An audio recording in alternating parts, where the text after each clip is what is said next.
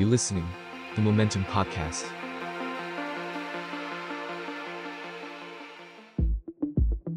บีโฮเดอร์พอดแคสต์มองอดีตเพื่อเข้าใจปัจจุบัน สวัสดีครับ กลับมาพบกับ b e h o l d e r Podcast อีกครั้งหนึ่งนะครับ สวัสดีครับ ตอนนี้ก็เราอยู่ในบรรยากาศการเมืองที่ดุเดือดขึ้นอีกครั้งหนึ่ง อืม สภากลับมาเปิด ใช่ เรามีผู้ว่าใหม่อย่างเป็นทางการแล้ว ใช่ แล้วก็ดูจะทำงานทำงานทำงานหนักเหลือเกิน อืมก็การขึ้นมาเป็นผู้ว่าของคุณชัดชาติเนี่ยทำให้บรรยากาศการเมืองกลับมาเป็นที่สนใจอีกครั้งหนึ่ง ใช่ หลังจากมันเงียบไปพักหนึ่งเนาะก่อนหน้านี้ในช่วงต้นปีอะไรอย่างเงี้ยที่ผ่านมา ในแง่หนึ่งผมเห็นว่ามันเป็นเรื่องของตัวเปรียบเทียบเนาะ อืม คือคนเนี่ยมองเห็นคุณชาติชาติในฐานะคนที่มี potential อืม คนที่มีความเป็นไปได้ที่จะเป็นนายกเนี่ย ครับ เทียบเท่ากับพลเอกประยุทธ์ อืม แล้วก็ตลอดเวลาที่ผ่านมาไม่ว่าฝ่ายค้านไม่ว่าพรรคเพื่อไทยไม่ว่าพรรคก้าวไกลเนี่ยเขาไม่ได้มีอำนาจบริหาร ใช่ มันอยู่ในอำนาจนิติบัญญัติอย่างเดียว อืม แล้วพอเอ่อคุณชาติชาติเนี่ยได้เป็นผู้บริหารเนี่ยแม้จะเป็นผู้บริหารเมืองก็ตามเนี่ย ครับ มันเป็นตัวเปรียบเทียบที่สะท้อนให้เห็นประสิทธิภาพของนายกประยุทธ์ โดยชัดเจน อืม ว่าใครที่เหนือกว่า ใครที่ฉลาดกว่า ใครที่ทำงานได้มากกว่า แล้วก็ซึ่งแน่นอนเนี่ยมันเป็นมันเป็นโมเมนตัมที่มันส่งไปถึงสนามใหญ่เหมือนคราวที่แล้วที่เราเราวิเคราะห์กัน แม้นายกจะบอกว่าไม่เกี่ยว อืม แค่จังหวัดเดียว ผู้ว่าจังหวัดหนึ่งอะไรเงี้ยเออแต่แต่แน่นอนมันส่งส่งผลไปถึงพลเอกประยุทธ์เนาะ ก็ก็เป็นคำตอบที่ เออไม่น่าตอบเหมือนกัน นะ บางทีเราก็รู้สึกว่า เออ โอ้แต่คุณคุณประยุทธ์ดูหงุดหงิด ครับ เห็นเห็นชัดเลยว่าเอ่ออารมณ์ไม่ดี อื ไม่ว่าจะ ตั้แต่ ช่วง นแรก ใช่ตั้งแต่ ที่ วันทราบ แรกผล แล้วก็ช่วงไอเนี่ยอภิปรายงบประมาณเนี่ย ครับ ก็เห็นชัดว่าหลายครั้งเนี่ยอารมณ์ไม่ดีเนาะ ก็ยังถูกเอาเรื่องเดิมๆกลับมาพูดซ้ำ ครับ จำนำข้าวยังกลับมาอีกนะ ใช่ ในพศนี้ ใช่ แล้วก็ย้อนกลับไปปี 57 ในช่วงเวลาเนี่ยต้นเดือนมิถุนาเนี่ยคอสชก็กำลังแต่งตัวกันเพื่อจะ อื ดูว่าจะบริหารประเทศยังไง ใช่ ตอนนั้นเนี่ยเพลงไอเนี่ยมาแล้ว เราจะทำตามสัญญาขอเวลาอีกไม่นานเนี่ยก็มาในช่วงเวลาเนี่ย แล้วก็เอ่อ รายการคืนความสุข รายการคืนความสุขก็มาเนี่ยตอนแรกเนี่ยสาพฤษภาคม อืม 2557 แล้วก็เอ่อการเป็นนายกของคุณประยุทธ์เนี่ย ครับ ก็เราก็เริ่มนับกันวันที่ 11 มิถุนายน อืม 2557 ที่มี เป็นทง การโปรดเกล้า ใช่ เป็นนายกรัฐมนตรี ใช่ ก็มาถึงวันนี้เท่ากับว่าคุณประยุทธ์เนี่ย เป็นนายกถึง 8 ปี ใช่ ก็ต้องยอมรับว่าเป็นอันดับต้น อันดับต้น ๆ ในในบรรดานายกของประเทศไทยนะ ใช่ ฮะแน่นอนอ่ะคนคนที่สูงสูงๆก็อย่างเช่นจอมพลปออา จอมพลเอ่อถนอม ใช่ แล้ววันหนึ่งเนี่ยมีชื่อพลเอกประยุทธ์ขึ้นมาเนี่ยก็เป็นอะไรที่เราคาดไม่ถึงเหมือนกันถ้าย้อนไปเมื่อ 8 ปีที่แล้ว หลาย ๆ คนบอกว่าน่าจะอยู่ได้ไม่นานถูกไหมเพราะว่า ใช่ การรัฐประหารที่เกิดขึ้นในในสมัยนี้เนี่ยมันอยู่ไม่ได้ได้หรอก อ่า เอ่อขณะเดียวกันตอนนั้นก็มีคนเปรียบเทียบว่าพลเอกประยุทธ์เองเนี่ยมีความพยายาม ครับ ในการจะเดินรอยตาม รุ่นพี่ อ่า ที่เป็นทั้งรุ่นพี่นายก ครับ รุ่นพี่ในเหล่าทัพ อ่า คน รุ่ สำคัญ พอบทบรุ่นพี่ด้วย อืม ใช่ ก็คือพลเอกเปรมตินสุรานนท์ ใช่ เอ่อหลายๆคนก็บอกว่าโอ้โหห่างชั้นกันเหมือนกันนะ อ่า แต่วันนี้ครับ 8 ปีเนี่ยอีกไม่กี่เดือนเนี่ย ครับ พลเอกประยุทธ์อาจจะแซงพลเอกเปรมแล้ว มีความเป็นไปได้นะพลเอกเปรมนี่อยู่ได้ถึง 8 ปีครึ่ง 5 เดือน ใช่ 6 เดือน ประมาณนั้น ก็ถ้าเกิดพลเอกประยุทธ์อยู่ได้ถึงเอาไม่เอาไม่ต้องครบสมัยก็ได้นะ อ่า ถึงสักเดือนพฤศจิกาธันวา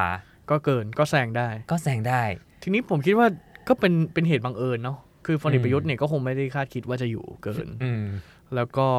ดูดูท่าทุกวันเนี้ยนะเขา ครั ก็ บ อยากเป็นอีกสมัยนะ ผมก็เห็น ใช่ ว่ามีมีคนกองเชียร์หลายๆคนบอกว่าเอ้ยลุงตู่อยู่ยาวๆ ก็ ลุงตู่ต้อ ไม่ งอยู่ ได้ อีกส มี มัย ไม่ได้มีท่าทีปฏิเสธ หรือ เออ หรือบอกว่าพอแล้วอย่างหลาย ๆ คนเนี่ยมันยังเห็น เออ เอ่อการแสดงออกแบบนั้นอย่างอย่างรองนายกอย่างคุณวิษณุเองก็ยังบอกว่าเอ้ออาจจะพอแล้วหรืออะไรอย่างเงี้ย เออ แต่พลเอกประยุทธ์เนี่ยไม่เคยบอกว่าพอนะฮะ ไม่เคยฮะ แม้จะบอกว่าเหนื่อยแสนเหนื่อย ใช่ ยากแสนยาก ใช่ แต่เราต้องอยู่เพื่อเสียสละ ทีนี้วันเนี้ยเราจะมาวิเคราะห์กันว่าหนึ่งเนาะเท่าเทียบพลเอกประยุทธ์กับพลเอกเปรม อืม เอ่อมีอะไรที่เทียบกันได้บ้าง มีอะไร ครับ ที่เหมือนมีอะไรที่ต่างกันบ้าง อืม สองก็คืออะไรที่ทำให้พลเอกประยุทธ์อยู่ยาว อืม เนาะแล้วก็เราจะช่วยชวนกันวิเคราะห์กันตอนท้ายๆว่า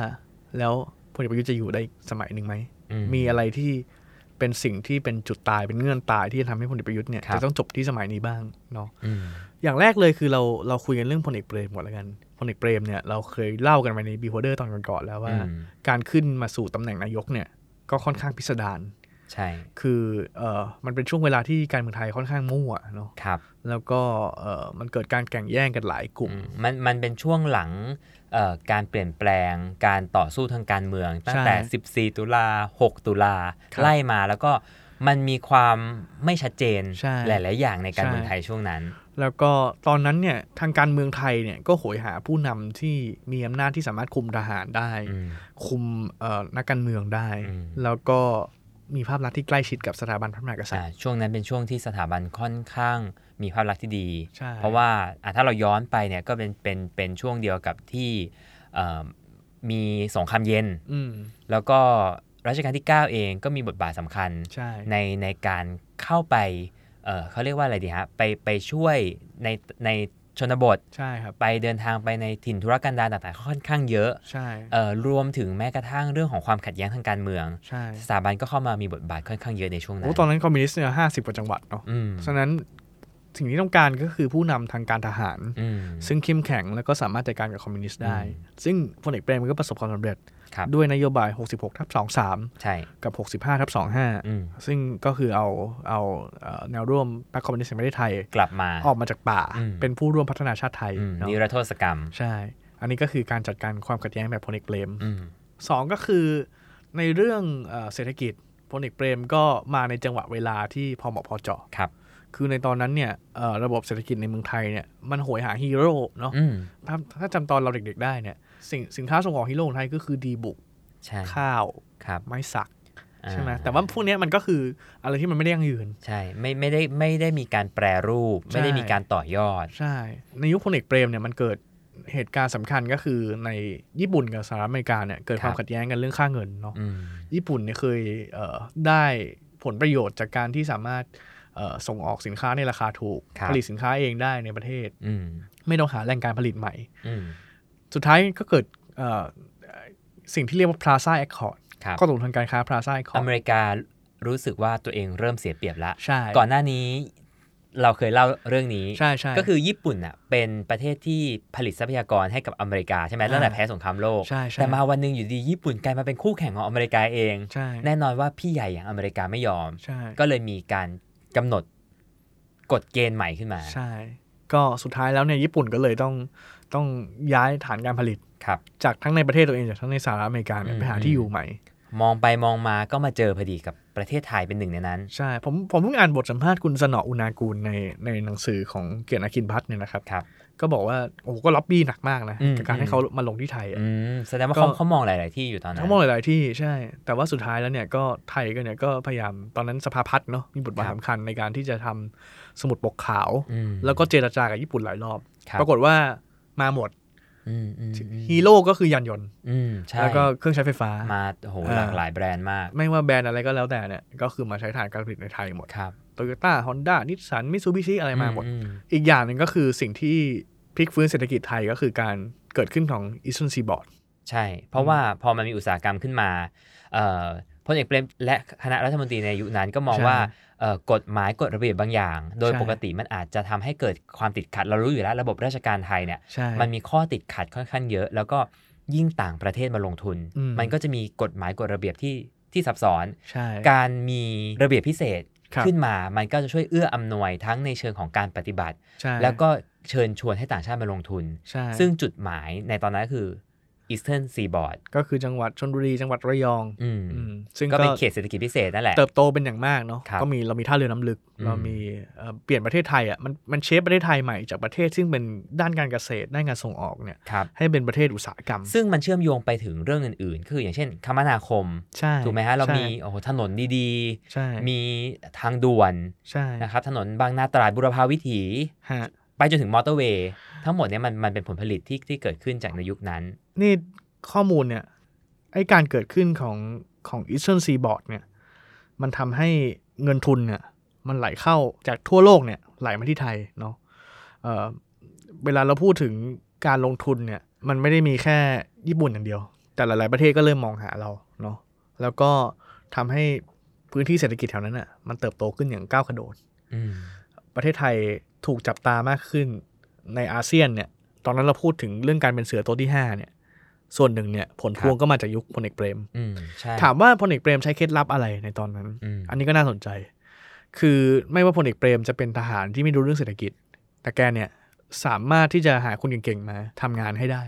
อืม ทั้งจากสภาพัฒน์ ครับ ทั้งจากเอ่อแบงก์ชาติ อืม ทั้งจากหน่วยงานธุรกิจต่างๆ ตอนนั้นตอนนั้นเขารวมภาคเอกชนเข้ามาด้วยกัน เป็นคณะกรรมการร่วมรัฐเอกชนกรอ อืม ซึ่งก็มีอยู่ถึงถึงทุกวันนี้แล้วก็พลเอกประยุทธ์ก็พยายามจะใช้กลไกนี้อยู่เนาะ ครับ เอ่อคือเอาในในทุนจากจาก SCG จากเอ่อทุนใหญ่ทุกวันเนะ อืม ทุกวันตอนนั้นเนี่ยก็พยายามเข้ามาด้วยกันทุนแบงก์ทุนอะไรทั้งหลายเนี่ยเข้ามาอยู่ด้วยกัน แล้วก็ช่วยกันพัฒนาเศรษฐกิจช่วยกันคิดนโยบายเศรษฐกิจ แล้วก็ปรากฏว่ามันไปถูกทาง อืม แล้วปรับเปรมเนี่ยแกรับฟัง ครับ แกก็ไม่ได้คิดว่าตัวเองเก่ง แต่ก็มี อืม ทีมงานเก่งๆที่พร้อมจะทำงานให้ด้วยตลอดเวลา อันนี้ก็คือจุดเด่นของเทคโนแครดยุคพลเอกเปรม อืม อันนี้ แวเร อันนี้หลายคนก็ก็เทียบไปถึงยุคจอมพลสฤษดิ์อะเนาะว่า ครับ ตอนนั้นเนี่ยจอมพลสฤษดิ์เป็นนายกเนี่ยก็เอ่อชวนคุณป่วยอึ้งพากรมาทำงานด้วยได้ อืม เอ่อพลเอกเปรมก็เหมือนกันก็คือคาแรคเตอร์แกเนี่ยเอ่อไม่ได้เป็นผู้นำทหารที่แบบทุบโต๊ะปังต้องเอาอย่างนี้ต้องเอาอย่างนั้นต้องแบบโอ้แล้วก็แบบไม่ได้แกแกจะพูดน้อย ใช่นั่นคือจุดเด่นอีกอันหนึ่งที่ อ่า ที่ค่อนข้างบอกว่าเป็นเอ่อ key success ใช่ เหมือน ใช่ กันของ ใช่ ท่าน เพราะว่าการที่พูดน้อยเนี่ยหลายอย่างที่คิดหรือหลายอย่างที่ทำ อ่า มันไม่ได้ถูกสื่อสารออกไปให้คนทั่วไปได้รู้ ใช่ คนทั่วไปไม่รู้นะครับว่าเบื้องหลังเนี่ยมีการวางแผนหรือการทำอะไรบ้างถูกไหม ใช่ใช่ แต่การสื่อสารข้างหน้าเนี่ยมันก็เป็นอีกเรื่องหนึ่งดังนั้นพลเอกเปรมจึงสามารถรักษา ถ้าพูดง่ายๆ คือรักษาคะแนนเสียงได้ค่อนข้างดี ใช่ ไม่ไม่ค่อยมีเอ่อคนที่จะมาโจมตีอะไรได้มากนัก เพราะว่าพอไม่พูดอ่ะ เออไม่รู้ ก็ ไม่มีทางรู้ว่าคิดอะไร ก็ไม่มีทางรู้ว่าคิดอะไร ไม่มีทางรู้ว่าทำอะไร ใช่ คนคนอื่นทำแทน คนนั้นก็ต้องรับไปถูกไหม ใช่ใช่ใช่ก็อันนั้นก็เป็นเรื่องเศรษฐกิจในในช่วงพลเอกเปรมเนาะ อืม เอ่อเมื่อกี้เราเรื่อง ตอนนั้นมีการเจอพลังงานด้วย อ่ามีการเจอท่อก๊าซ ท่อก๊าซมีการ เอ้ยมี เจอ การ น้ำมัน มีการ ดิบ เกิดมีมีการเจอแหล่งพลังงานธรรมชาติ ใช่ เอ่อ ปิโตรเลียม ปิโตรเลียม ใน อะไร อ่าวไทย แล้วก็เปิดสัมปทานให้ต่างชาติมาขุด ก็เป็นจังหวัดพอดีอีก จั ที่ งห พ วะ ล พอดี เอกเปรมเป็นนายก อืม ก็เลยกลายเป็นที่มาของชื่อยุคว่าโชติช่วงชัชวาน ใช่ใช่ อืม แต่ยุคนั้นก็ไม่ได้ง่ายนะฮะ หลายอย่างก็ก็ก็ลำบากใน อืม ในเชิงการเมืองก็คือพลเอกเปรมเนี่ยท่านก็ทะเลาะกับพลเอกอาทิตย์กำลังเอกใช่ไหม อื มีความพยายามจะรัฐประหารเนี่ยน้อยสองสามรอบ อืมที่เราเคยเล่ากัน แต่ก็รอดมาได้ ครับ เนอะแล้วก็เรื่องยางเติร์กอีกยางเติร์กก็พยายามรัฐประหารนี่ก็นี่ก็อีกส่วนหนึ่งของพลเอกเปรมก็คือแกมีบารมี แล้วก็ใกล้ชิดกับสถาบัน ครับ ซึ่งสุดท้ายแล้วเนี่ยหลายครั้งสถาบันก็เป็นที่พึ่งให้กับพลเอกเปรมได้ อืม แล้วก็สุดท้ายเนี่ยแกถึงจุดที่รู้สึกว่าพอก็คือพอ ใช่ เออก็คือปี 2531แกก็บอกเลยว่าผมพอแล้วหลังการเลือกตั้ง คือ แล้วก็อีกส่วนหนึ่งผมคิดว่าการคุมนักการเมืองอยู่เนาะ ใช่ ก็คือมือขวาเนี่ยเมื่อกี้เราพูดเรื่องเศรษฐกิจไปแล้ว นอกจากมีมือขวาที่ดีทางเศรษฐกิจเนี่ยก็จะมีมือขวาที่ดีทางการเมือง ครับ นายทหารหลายๆคน ซึ่งซึ่งทำงานเรื่องการเมืองให้ป๋าเนี่ย อืม พลเอกชวลิตยงใจยุทธตอนนั้นพันโทไพโรธพานิชสมัยอะไรเงี้ย อืม ซึ่งเป็นทอสอ อืม กันเนี่ยก็ก็ก็โอ้โหในในทางเบื้องหลังเนี่ยนะครับ ถ้าไปอ่านหนังสือยุคนั้นเนี่ย พวกนี้ก็ล็อบบี้นักการเมือง ก็คุยกับนักการเมือง อืม ก็แลกเปลี่ยนอะไรกันเยอะแยะ แล้วก็นักการเมืองหลายคนเนี่ย ถ้าไม่ได้ป๋าเนี่ยก็อยู่ไม่ได้ถึงทุกวันนี้นะครับ ก็มีหลายคนที่แบบเออป๋าช่วยไว้หรือว่าป๋า อืม ช่วยให้เติบโตอะไรเงี้ยคุณชวนหลีกภัยคนหนึ่งคือคือก็ก็เป็นเป็นคนหนึ่งที่คู่บารมีกับพลเอกเปรมเหมือนกัน อืม แล้วก็ไอการที่มีคนที่คอยจัดการให้ทั้งเรื่องเศรษฐกิจ ทั้งเรื่องการเมือง แล้วก็เรื่องการทหาร อืม มันทำให้ 8 ปีของป่าเปรมเนี่ยค่อนข้างสมูทมาก คือเราต้องยอมรับว่าการเป็นนักบริหารเนี่ยไม่จำเป็นต้องเก่งทุกเรื่อง ใช่ ไม่จำเป็นต้องทำได้ดีทุกเรื่องด้วยนะ ใช่ แต่นักบริหารที่ดีก็คือสามารถจัดการสิ่งต่าง ใช่ ๆ ให้ยากมาเป็นง่ายได้ ใช่ โดยใช้คนอื่นก็ได้ ใช่ ซึ่งก็ต้องยอมรับว่าพลเอกเปรมมีคุณสมบัติเหล่านี้ ครับครับ แล้วก็ทำให้ท่านอยู่มาจนถึง 8 ปี 5 เดือน ใช่ แม้ช่วงท้ายๆอ่ะอย่างที่เราเคยเคยคุยกัน ว่า อ่ามั มันมันมีความเอ่อไม่สมูท โอ้ยไม่สมูทแล้ว มี ตอน การ นั้น ต่อต้านกันพอ ตอนนั้น สมควร ตอนนั้นเขาลงชื่อกัน อืม บอกว่าพอแล้วป๋าพอได้แล้ว แต่ว่าสุดท้ายท่านก็สามารถพลิก อืม จบให้สวยงามได้ ใช่ และ ใช่ ยังคงมีบารมีและฐานอำนาจ ยาวนานต่อมาอีกกว่า 20 ปี ใช่ใช่ใช่ 30 ปีด้วยซ้ สามสิบปีเลย อืม จนแกเพิ่งเสียชีวิตไม่ไม่นานนี้นะฮะ ใช่ สามปีนี้แล้วก็ช่วงเวลาเนี้ยแหละปลายเดือนพฤษ ำเพราะ ภา เพราะ นดื เพราะตอน มิถุ ที่พลเอกประยุทธ์ขึ้นมาครองอำนาจในปี 2557 พลเอกเปรมก็ยังมีบทบาทอยู่ค่อนข้างเยอะ เราก็ยังเห็นอยู่ เลือกตั้ง 62อ่ะพลเอกเปรมยังไปเลย อ่า แล้วก็รู้สึกว่าไม่กี่วันมั้งหลังจากที่ ใช่ใช่ใช่ ไม่กี่วันอ่ะหลังจากที่โหวตคุณชวนเป็นประธานสภาเนี่ย พลเอกเปรมเสียชีวิต ใช่เพราะว่าเลือก เห็น ตั้งเราเกิดเดือนเอ่อกุมภา ใช่ พลเอกเปรมน่าจะเสียประมาณเดือน พฤษ มี ภามี นาเมษา ประ อะ มา ไร ณปลายเดือนพฤษภา ประมณ ครับปลายเดือนพฤษภา อ่ แล้วก็ผมจำได้เลยคุณวัฒนานานุ่มเนี่ยพี่เล็กเนี่ย อืม บอกว่า พลเอกเปรมลุ้นเอ่อชวนจนแบบเออพอคุณชวนได้เป็นประธานสภาแล้วโล่งใจแล้วก็ อ่า ไปเลย ไปอย่างสบายใจ ไปอย่างสบายใจ นะฮะฝากทุกอย่างไว้กับพลเอกประยุทธ์ ฝากความหนักอึ้งทั้งหลายที่ เออ พลเอกเปรมได้ถือมาเนี่ยส่งต่อให้กับพลเอกประยุทธ์ ใช่ มารับต่อ เรามาที่พลเอกประยุทธ์กันบ้างดีกว่า อ่า ตอน ทีนี้เรามาดูกันว่าอะไรเหมือนอะไรไม่เหมือน อืม พลเอกประยุทธ์เนี่ยต่างจากพลเอกเปรมมากก็คือ ท่านมาในช่วงเวลาที่มันผ่านวิกฤตการเมืองค่อนข้างซับซ้อนซับซ้อนกว่ายุค ใช่ ยุคตุลาอีกอะ ใช่ แล้วมันยืด ใช่ เยื้อ อืม พลเอกประยุทธ์เนี่ยขึ้นมายกสองห้าห้าเจ็ดเนาะ ครับ เรามีวิกฤตการเมืองตั้งแต่ปีสี่เก้า สี่แปดด้วยซ้ำอ่า สี่แปดอ่ะสี่แปดสี่เก้าเนี่ยแล้วก็มีวิกฤตการการเมืองยาวนาน ครับ แล้วก็มันหาบทสรุปไม่ลงเน อื อะ ม แล้วก็พลเอกประยุทธ์เนี่ยต่างจากพลเอกเปรมก็คือตอนตอนพลเอกไปขึ้นมาเป็นเป็นเป็นเป็นนายกเนี่ยท่านไม่ได้เป็นผู้คู่ขัดแย้งกับใคร ใช่ แต่พลเอกประยุทธ์เนี่ยโอ้โห ชั คู่ขัดแย้ง เจน รอเอ่อเงื้อเท้าเนี่ยไปหมดเนาะ อืม เออแล้วก็สองก็คือเอ่อท่าทีของพลเอกประยุทธ์นี่ก็คือคนละเรื่องกับพลเอกเปรมเลยนะ ใช่ ตอนแรกแกแกก็เงียบๆเนาะ จำได้ว่าก่อนเป็นนายก ม ก่อนที่จะรัฐประหารเนี่ยทุกคนก็เห็นภาพลักษณ์พลเอกประยุทธ์เป็นคนพูดน้อย ตอนนั้นเขาเรียกกันตู่นะจ๊ะ เออ เออ พูดเพราะพูด อ่า น้อยๆ ใช่ใช่ แล้วก็ค่อนข้างไม่ออกสื่อด้วยซ้ ใช่ ำอืมเราจะเห็นเดินตามนายกปู ใช่ ในตอนนั้น ใช่ อยู่ตลอดเวลา เรียบร้อยเรียบร้อย แต่วันหนึ่งฮะ พอขึ้นมาหลังรัฐการรัฐประหาร อืม ท่าทีเปลี่ยน ก็เป็นอีกคนหนึ่ อย่างรวดเร็ว ใช่ใช่ อืม แล้วก็ผมคิดว่าแกค่อนข้างสร้างศัตรูเยอะเนาะในช่วงเวลา อืม การดำรงตำแหน่งที่ผ่านมา ครับ มันทำให้ต่างจากพลเอกเปรมก็คือ หลายคนเนี่ยก็ไม่ได้อยากทำงานให้ท่าน ใช่ ใช่ไหม เปลี่ยนเอาแค่เฉพาะด้านเศรษฐกิจเนี่ย อ่าอ่าช่วง เปลี่ยนรองนายกและรัฐมนตรีด้านเศรษฐกิจเนี่ยถี่มาก ทีมาก ในช่วง ใ 8 ปีนี้อ่าถ้าเทียบกับฝั่งรัฐมนตรีต่างประเทศ ครับ รัฐมนตรีมหาดไทย อืม ที่ไม่ หา เคย ท เปลี่ยนเลย อ่า แต่เศรษฐกิจเนี่ยโอ้โหเป็นเป็นเรื่องสำคัญของประเทศ อ่ แต่ว่าเปลี่ยนแบบตั้งแต่หม่อม หม่อมอุ๋ย เหม่อมอุ๋ย อันนี้ผมจำได้เลยตอนหม่อมอุ๋ยเนี่ยเอ่อหม่อมราชวงศ์ปรีดีอาทร อืม เทวกุลซึ่งเขาบอกว่าเข้ามาด้วยเซ็นคาเบียนคอนเนคชั่นกับพลเอกประวิตยเนาะ ครับ หม่อมอุ๋ยเนี่ยเข้ามาตอนตั้งแต่การรัฐประหารใหม่ๆเป็นเป็นรัฐเป็นรองนายกเศรษฐกิจ ใช่ คนแรกเนาะตอนนั้นเนี่ยมันมีความพยายามความงัดกันอยู่ อืม ระหว่างระหว่างหม่อมราชวงศ์ปรีดีอาทรกับคุณสมคิดจารุศรีวิทักษ์ซึ่งก็เป็น อืม ที่ปรึกษาคสชด้วยกันทั้งคู่เอ่อสุดท้ายแล้วแต่สองคนเนียแนวคิดไม่ตรงกันเลย อืม ต่างกันคุณหม่อมอุ๋ยเนี่ยก็จะเป็นเรื่อง finance นำเรื่องการเงินน อืม ำส่วนคุณสมคิดนี่เรื่อง marketing นำ อืม แกก็เชี่ยวชาญเรื่องการตลาด การ อืม ขายของอะไรเงี้ยเนาะ ปรากฏว่าสุดท้ายแล้วเนี่ยก็ทะเลาะกัน แล้วก็เอ่อคุณสมคิดก็มาแทนหม่อมอุ๋ยหม่อมอุ๋ยก็กลายเป็นเฮเตอร์ของประยุทธ์เลย อืม ทีเนี้ยเวลาไปอะไปยกแผงเนาะ อืม หม่อมอุ๋ยแกก็มีมีคอนเนคชันกับนักธุรกิจเยอะเนอะ ใช่ใช่ หม่อมอุ๋ยก็จะมีคอนเนคชันกับแบงก์กับอะไรเยอะ ครับ ทุกคนก็เห็นแล้วว่าเอ้ยมันอย่างนี้มันไม่มันไม่ถูกสุขลักษณะเท่าไหร่นะ อืม การที่เวลาเวลาเกลียดใครแล้วเอาไปเขาไปยกแผงเนี่ย อืม เออแล้วก็แบบไม่เหมือนเหมือนเหมือนจะไม่รักษาน้ำใจอะไรกันเลยอ่ะ อืม ก็คือแบบเอออะไรที่หม่อมอุ๋ยทำผิดหมด อะไรที่สมคิดทำถูกหมด สายสายเศรษฐกิจตอนนั้นไปหมดเลย พลังงานพาณิชย์ ใช่ อุตสาหกรรมอะไร ใช่ เงี้ย แม้แต่รัฐมนตรีวิทยาศาสตร์อ่ะคุณยง อ่ายุ ยุทธวงศ์เนี่ยจำได้เลยไปด้วยเลย ครับ เออแล้วก็พอเป็นคุณสมคิด แล้วก็ตอนหลังเนี่ยก็ก็ก็คุณสมคิดก็มีปัญหากับคนในพรรคพลังประชารัฐก็ก็ก็เขี่ย หลัง คุณสมจากเลือ คิด ก ออ ตั้ ก ง อีก ปีหกสอง เออก็เปลี่ยนตัวอีก ใช่ไหมทีเนี้ยมันก็เลยทำให้หลายคนเนี่ยไม่ได้อยากทำให้ไม่ได้ไม่ได้อยากทำงานให้จริงจริง ๆ ก็คือเป็นคนที่อยากทำงานเพื่ออำนาจ หลายคนบอกว่า เพื่บรมี คนที่เก่งมาก็รู้สึกเปลืองตัว ใช่ใช่ จำจำได้ไหมมีอยู่ช่วงหนึ่งที่เราไม่มีรัฐมนตรีว่าการกระทรวงการคลัง อ่า คุณปรีดีดาวฉายลาออก หลัง ไม่กี่ จาก วัน ดำรงตำแหน่งไม่กี่วัน ใช่ใช่ แล้วหลังจากนั้นเนี่ยคือก่อนคุณปรีดีจะมาเนี่ยก็มีการทาบทามมาหลายคนพอสมควรละหายากละ พอคุณปรีดีออกอีก หายหาไม่ได้หาไม่ได้เลยนะฮะ แล้วคุณปรีดีดาวฉายนี่มาจากแบงก์เนาะ อืม ก็คอนเนคชั่นเยอะอีก อืม นายกสมาคมธนาคารไทยนะปรีดีดาวฉายอ่ะเ คือถึงขนาดที่หลาย ๆ คนบอกว่า เรามาถึงจุดที่ไม่มีใครอยากมาเป็นรัฐมนตรีกระทรวงการคลังของประเทศนี้แล้วอะ ใช่ แล้วคนเก่ง ๆ หลายคนก็บอกว่า ไม่อยากจะมาเปลืองตัว ใช่ คือทำดีคือเสมอตัว ทำไม่ดีนิดเดียวนี่คือ ชีวิตอนาคตอาจจะดับได้เลย ใช่ อีกส่วนหนึ่งก็คือข้าราชการซึ่งเมื่อกี้เราบอกว่าเป็นเป็นมันสมองในในยุคพลเอกเปรมเนาะ อืม คำถามก็คือเทคโนแครดเก่งๆหายไปไหน อืม อันเนี้ยก็ที่เท่าที่ได้ยินมาเนี่ยก็คือไปตั้งแต่คำสั่งคอสชแรกๆอะ อืม ที่เขามองว่าใครเป็นขั้วอำนาจเดิมบ้างอ่ะ ใช่ เขาก็ย้ายออกหมดแล้ว ใช่ ย้ายไปกระทรวงนู้นกระทรวงนี้บ้าง ไปดองบ้าง ไปดองบ้างเป็นผู้ อืม ตรวจบ้างเป็นที่ปรึกษาพิเศษบ้าง อืม เพราะฉะนั้นเนี่ยมันก็เลยเหลือคนที่ อาจจะเก่งน้อยกว่า อืม แต่ว่าอยู่ฝั่ง คนที่พร้อมทำตามคำสั่งผมใช้คำนี้ดีกว่า คนที่พร้อมทำตามคำสั่ง ใช่ แต่คนที่กล้าที่จะคิดต่างเนี่ย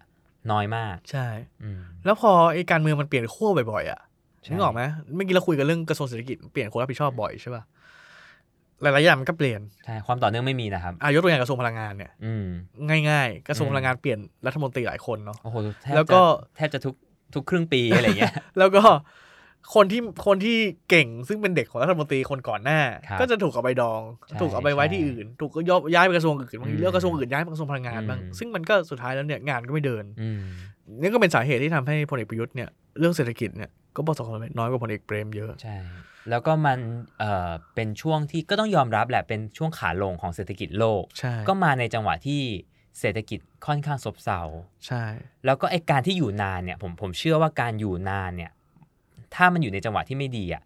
โอกาสที่มันมันจะเจอเรื่องแย่ อืม ๆ มากกว่าอยู่แล้ว ใช่ คุณประยุทธ์มาเนี่ยโหเจอทั้งเนี่ยอย่างเจอโควิด ใช่ เจอวิกฤตเศรษฐกิจน่าจะสองรอบละ ใช่ ก็เป็นเรื่องที่ทำให้ในประเทศก็ยาก อืม จะไปคุยกับต่างประเทศก็ไม่ได้ ใช่ แล้วก็สุดท้ายเนี่ยผมคิดว่าเรื่องที่น่าสนใจอีกเรื่องหนึ่งก็คือพลเอกเปรมเนี่ย ก็อยู่ในช่วงที่การเมืองไม่ได้ซับซ้อนขนาดนี้เนาะ ใช่ การเมืองในยุคนั้นเนี่ย ก็ไม่มีไม่มีคนมาลงถนน แล้วก็เรียกร้องอะไรแปลกๆแบบทุกวันนี้แน่น ถู อก น ถูกคือ เนอะ ในวันนั้นเนี่ยอย่างมากก็เป็นเรื่องของการต่อสู้กับเผด็จ การ เออใช่ เผด็จการในเอ่อนายก ใช่ อะไรอย่างเงี้ย ใช่ แต่วันนี้มันไปไกลกว่านั้นอย่างที่เรารู้ ใช่ มันมีเรื่องของสถาบันเข้ามาเกี่ยวข้อง ใช่ มีเรื่องของ1นึ เออ มีเรื่องโอ้โหเยอะมาก มีเรื่อ มั ง นคื สิ อ ทธิหลายๆอย่าง คือการเปลี่ยนผ่านของยุคสมัยเนาะ อืม คือหลายคนเนี่ยถ้าถ้าเราไปอ่านงานวิชาการเนี่ย ก็จะเห็นว่าพลเอกประยุทธ์เนี่ยเป็น right man in the right place ม คือมาในช่วงเวลาเปลี่ยนผ่านราชการ ม แต่ว่าการเปลี่ยนผ่านราชการทุกครั้งมันไม่ใช่เรื่องง่ายนะฮะ ถูก ถ้าเราไปดูในประวัติศาสตร์ เออรอรอห้าเป็นรอหกรอหกเป็นรอ ใช่ เจ็ดมันมีปัญหาหมด แล้วมาในการเปลี่ยนผ่านราชการที่อยู่มาถึง 70 ปีครับ ใช่ใช่ โอ้โห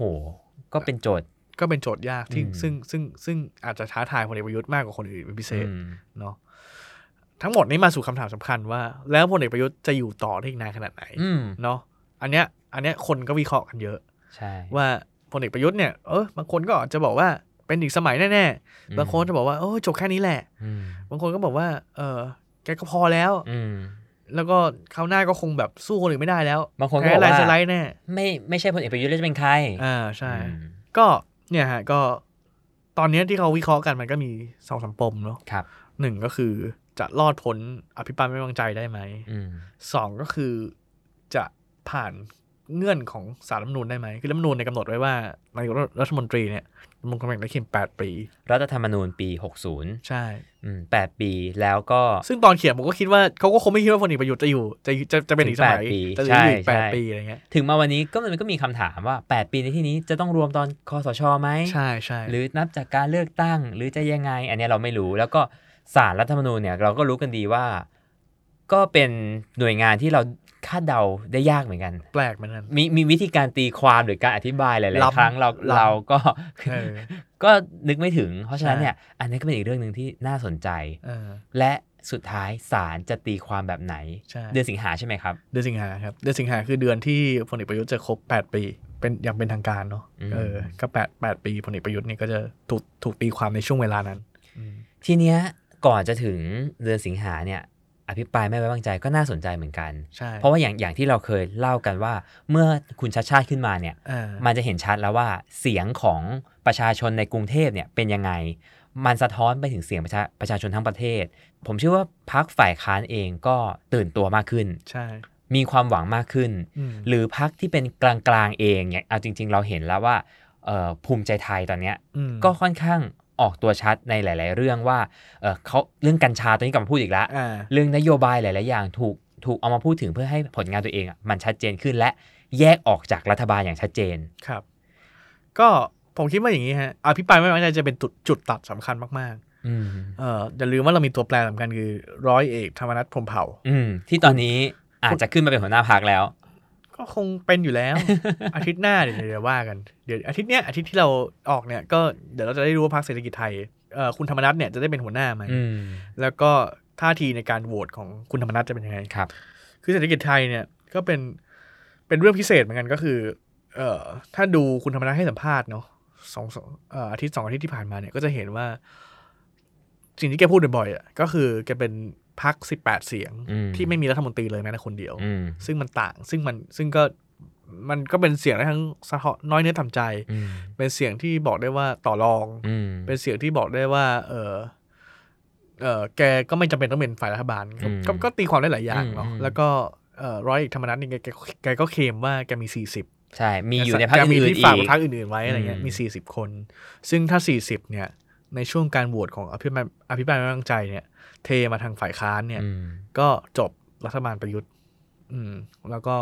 ว่ากันต่อว่าจะยังไงต่ออใช่ไหมฮะ ก็เป็นเรื่องที่เกิดขึ้นได้ด้วย เป็นเรื่องที่เกิดขึ้นได้ฮะทั้งหมดที่เกิดขึ้นได้แล้วก็ผมผมคิดว่าเขาคงเตรียมตัวพอสมควรว่า ว่าจะเกิดเรื่องอะไรแบบนี้ขึ้น ก็ อืม ตอนนี้ก็คงเช็คเสียงเอ่อเช็คกล้วยกันเต็มที่ อืม ว่าใครมีเท่าไหร่เนาะ ก่อนที่จะอ่าฝ่ายค้านจะยื่นย ใช่ ติ ใช่ แต่ทั้งหมดเนี้ผมว่าไม่ง่าย คือ อืม คือตอนนี้พอมันเป็นตัวแปรเรื่องเรื่องเรื่องคุณธรรมนัฐเนี่ย มันไม่ง่ายแล้วคืออ ม ถ้าเป็นสมัยก่อนเราก็คงคิดว่าโอ้ยเดี๋ยวก็คงผ่านไม่ได้สบาย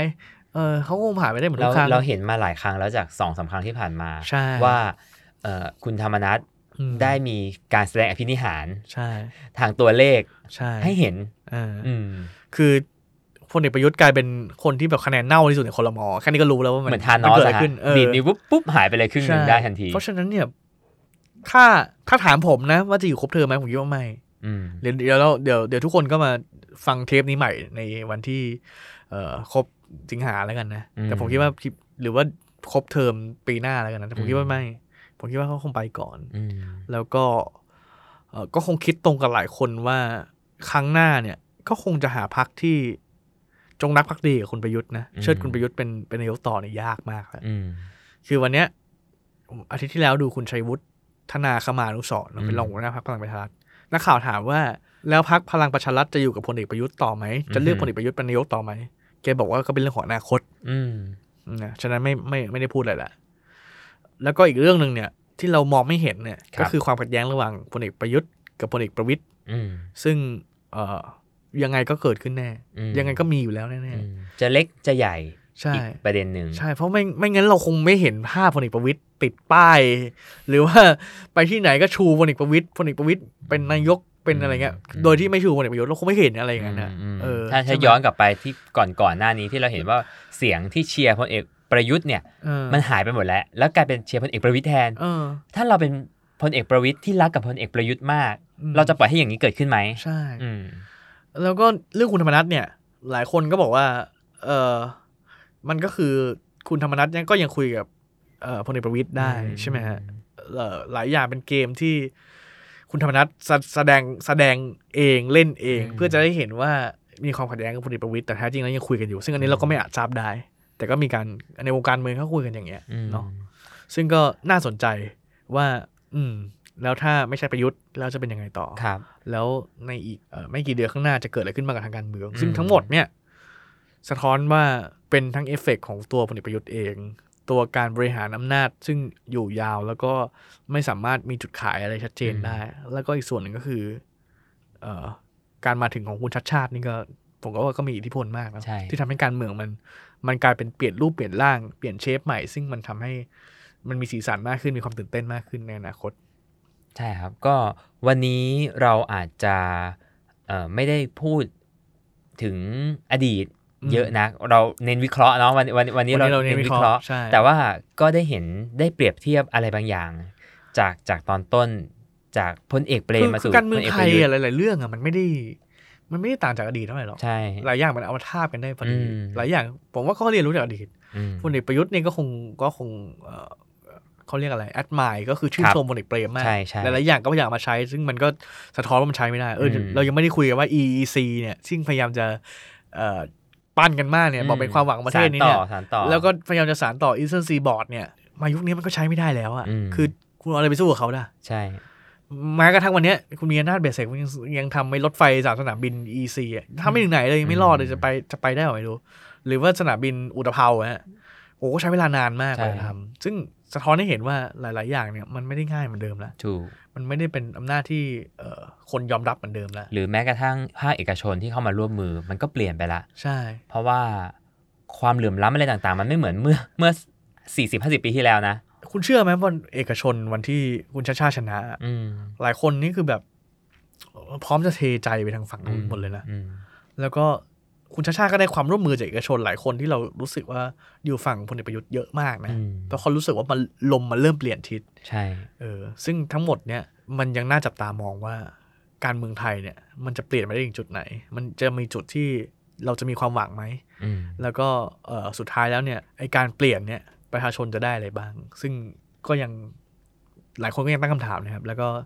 ก็คิดว่าน่าจะมีคำตอบในอีกไม่ช้าไม่นานนี้ ใช่เราเราก็เป็นหนึ่งในคนที่จะรอ ใช่ แล้วก็ คำตอบนั้นอยู่ เราก็เนี่ยฮะเราก็สังเกตการณ์เราก็เอ่อพยายามมองจับตามองพยายามจะดูว่าลมมันจะเปลี่ยนไปทางไหนนะครับ ก็หวังว่าปีนี้จะได้เห็น จะได้เห็นเลย การเปลี่ยนแปลง ก็เราหวังจะได้เห็นการเปลี่ยนแปลงทางที่ดีขึ้นนะฮะไม่ ใช่ ไม่ไม่ว่าจะทางไหนก็แล้วแต่พูดไว้อย่างนี้แล้วกันนะ นะครับ ก็ติดตาม Beholder ครับเอ่อทุกๆช่องทางใน Momentum ครับ นะครับ แล้วก็ตอนหน้าจะเป็นเรื่องอะไร เดี๋ยวเราหยิบยกขึ้นมาเล่า อยากจะฟังเรื่องไหนก็คอมเมนต์มาได้ เขียนมาได้เขียนมาได้ นะ เอ จะได้รู้ว่าอยากฟังอะไรกัน แล้วเดี๋ยวหามาเล่าให้ฟังครับ วันนี้ลาไปก่อนนะครับ ขอบคุณครับ สวัสดีครับ สวัสดีครับ You listening, the Momentum Podcast.